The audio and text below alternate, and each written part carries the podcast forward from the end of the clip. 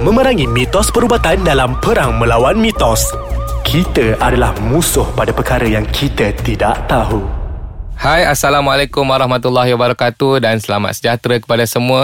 Terima kasih kerana mendengar di dalam segmen Perang Melawan Mitos di podcast Ais Kacang. Saya Dr. Khair Hafiz Al-Khair bin Khair Amin ya daripada uh, kalau ada yang kenal saya ataupun ada yang masih baru nak mengenai saya dalam podcast ini.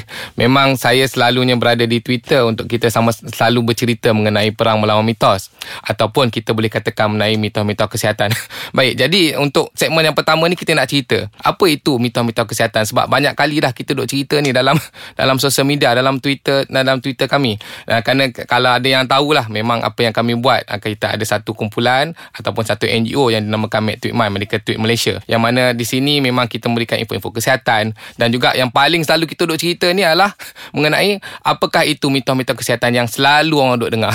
Sebab apa? Sebab kita banyak lihat bahawa uh, informasi-informasi seperti ini banyak sangat bertebaran dekat dalam sosial media tu yang menyebabkan kita terpaksa mencari jalan macam mana kita nak cerita ke orang bahawa apa yang mereka dengar tu tak semestinya betul. Jadi sebelum pertama ni sebelum kita nak kupas lebih lanjut mengenai mitos kesihatan ni ataupun perang melawan mitos ni, kita nak kena tahu dulu apa yang dimaksudkan dengan mitos tu. Jadi mitos ni adalah satu benda yang mana informasi-informasi kesihatan yang tidak berlandaskan dengan kajian-kajian saintifik. Jadi ini yang saya selalu mitoskan. Jadi banyak sangat informasi-informasi kesihatan yang ada kat luar sana tapi semuanya kebanyakan kebenarannya tidak berlandaskan dengan evidence based. Itu yang kita harapkan bahawa dengan penjelasan daripada pihak kami ini boleh mem- memahamkan kita punya masyarakat bahawa apa yang mereka fahami itu adalah benda-benda yang mungkin tidak betul. Bagi saya apa yang saya buat? Saya kelaskan mitos-mitos kesihatan atau perang melawan mitos ini kepada tiga. Pertama ini duk selalu orang cerita pertama ni. Pertama adalah mitos-mitos yang berkaitan dengan orang-orang tua. Jadi kita selalu duk dengar. Ah, kita dengar apa? Kita selalu dengar apa orang tua kita kata. Dia kata tuan, ah, kata ah, adik jangan buat atau jangan mandi malam. Nanti kalau pergi mandi malam nanti boleh menyebabkan paru-paru bayi. Ataupun kita selalu duk dengar juga jangan duduk atas bantal nanti menyebabkan kita punya punggung menjadi bisul. Ataupun ada juga jangan mengendap. Nanti kalau duk mengendap nanti kita boleh dapat ketumbit. Jadi ini adalah perkara-perkara yang selalu kita dengar daripada orang tua yang akhirnya benda ini menyebabkan uh, mereka merasakan uh, ini adalah menjadi satu masalah dan kesalahan. Jadi ini yang kita nak kena terangkan kepada masyarakat. Apa yang kita faham mengenai apa yang dikatakan oleh orang tua ini. Kerana kita tahu orang tua kita ni selalunya mereka ni adalah orang yang sopan dan mereka tidak mahu mengguris hati anak muda yang sedang mereka nak cakap kat depan tu. Jadi apa mereka buat? Kerana mereka tahu apa perbuatan mereka yang mereka buat sekarang ni adalah perbuatan yang tidak baik. Jadi apa mereka buat? Mereka memberi amaran kepada anak muda. Jadi mereka buat cara halus. Jadi apa yang mereka kata? Ah, janganlah duk mandi malam. Nanti boleh menyebabkan paru-paru bayi. Eh? Dan amaran-amaran ini yang kita tengok akhirnya boleh menjadi satu kepercayaan. Ha, ini yang kita takutkan. Kenapa? Apabila amaran tersebut telah diberi mungkinlah dekat 100 tahun lepas tetapi apabila diberikan kepada satu generasi kepada satu generasi yang lain, akhirnya amaran itu menjadi satu kepercayaan kesihatan. Intinya mereka tidak dah dah dah dilupakan. Jadi inilah yang kita selalu duk terang kepada masyarakat kerana apabila ia menjadi satu kepercayaan kesihatan kepada masyarakat, kita takut nanti mereka mula mempercayai benda-benda kesihatan yang tidak benar. Contoh kalau kita ambil, kenapa kita kata bahawa mandi malam bukan penyebab paru-paru bayi?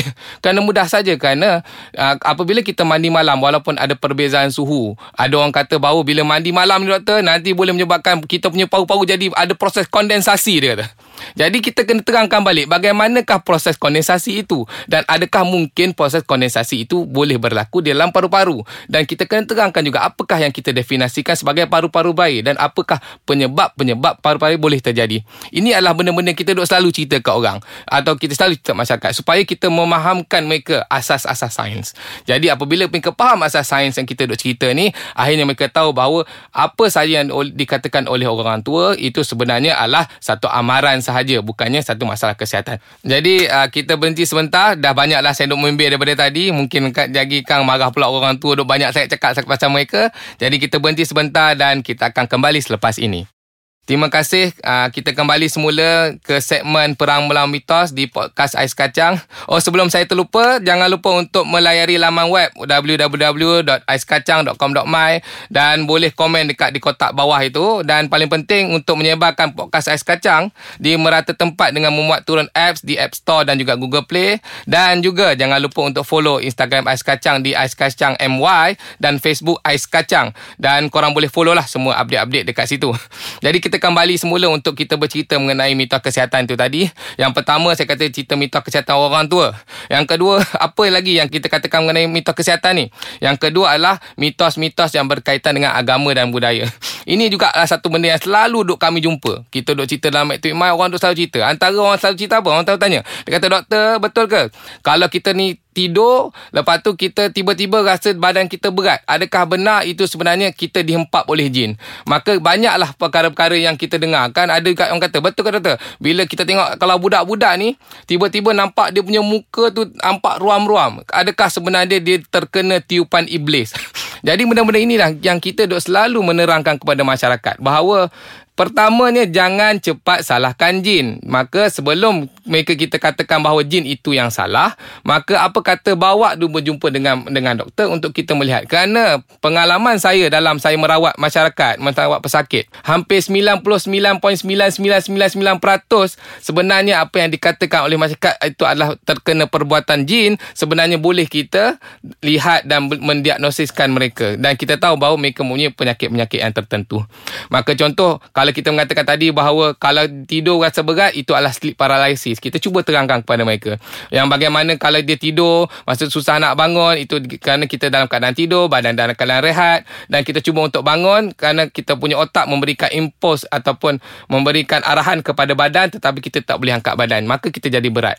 Dan kita juga kadang-kadang kalau ada datang ruam-ruam mungkin disebabkan oleh alergik. Jadi kerana orang tua melihat ataupun ada orang lain kata bahawa apa adalah tiupan iblis bila kita tengok sebenarnya itu adalah masalah alergik, maka kita pun berikan pengubatan dan uh, itu boleh sembuh. Jadi benda-benda macam ni. Jadi kita harapkan bahawa kebanyakan uh, masyarakat boleh faham apa apa sahaja masalah-masalah yang mereka kata berkaitan dengan jin ataupun agama dan budaya ini kita boleh selesaikan dan kita boleh beritahu kepada mereka bahawa mungkin ini adalah penyakit-penyakit yang boleh kita rawati. Dan ketiga adalah masalah dengan uh, mitos-mitos masa kini. Ini yang banyak juga kita jumpa kerana benda ni yang banyak beredar dalam internet ataupun sosial media. Contoh mereka kata bahawa terdapat satu kajian yang dibuat oleh satu saintis Jepun yang mana saintis tersebut terkejut dengan penemuan mereka dan akhirnya mereka dapat tahu bahawa orang yang minum dalam keadaan berdiri boleh merosakkan buah pinggang. Ini adalah benda-benda yang selalu kita jumpa. Banyak informasi-informasi kesihatan yang mana mereka uh, sebar luaskan. Dan dan apabila mereka menggunakan nama-nama doktor ataupun nama-nama hospital maka masyarakat menjadi cepat terlalu cepat percaya dan kita harapkan yang ini kita boleh selesaikan dan kita boleh beritahu kepada masyarakat bahawa apa yang mereka faham itu, apa yang mereka baca itu sebenarnya adalah satu maklumat yang tidak sahih. Dan kita berikan uh, maklumat-maklumat yang sahih kepada mereka supaya mereka faham bahawa ini sebenarnya adalah satu benda yang tidak benar. Jadi uh, ini adalah tiga mitos-mitos tadi yang kita lihat. Bahawa mitos-mitos uh, yang selalu kita dapatkan di dalam masyarakat. Maka uh, saya ambil balik uh, tiga mitos yang tadi. Pertama adalah mitos-mitos yang berkaitan dengan orang tua. yang ni memang kita sangat banyaklah dengar. Memang kita sangat banyaklah beritahu kepada uh, orang apa ni uh, dekat masyarakat ataupun netizen. Uh, dan kita tengok juga uh, mengenai mitos mengenai uh, agama dan budaya. Ini sangat sensitif dalam masyarakat. Bukan mudah untuk saya nak bercerita dengan masyarakat ataupun dengan netizen dan ada cara uh, untuk kita bercerita dengan mereka sebab apabila kita salah cerita mengenai mitos-mitos yang berkaitan dengan agama dan budaya ini kadang-kala boleh menyebabkan kemarahan daripada netizen-netizen yang ada. Dan yang ketiga adalah mengenai uh, mitos masa kini dan ini yang sangat penting uh, supaya kita dapat juga memberi penerangan kepada masyarakat untuk mereka memahami bahawa apa yang mereka faham itu tidak semestinya benar. Maka inilah ketiga-tiga yang kita nak cerita. Kita harapkan semua masyarakat di luar sana boleh memahami uh, yang mendengar sekarang ni dekat podcast Saiz Kacang memahami bahawa ini adalah mitos-mitos kesihatan dan selepas ini kita akan cerita lebih banyak lagi mitos-mitos kesihatan yang ada supaya semua masyarakat kita boleh mendapat ilmu dan boleh memberitahu juga kepada orang lain insya-Allah. Kita jumpa lagi pada minggu hadapan. Ciao.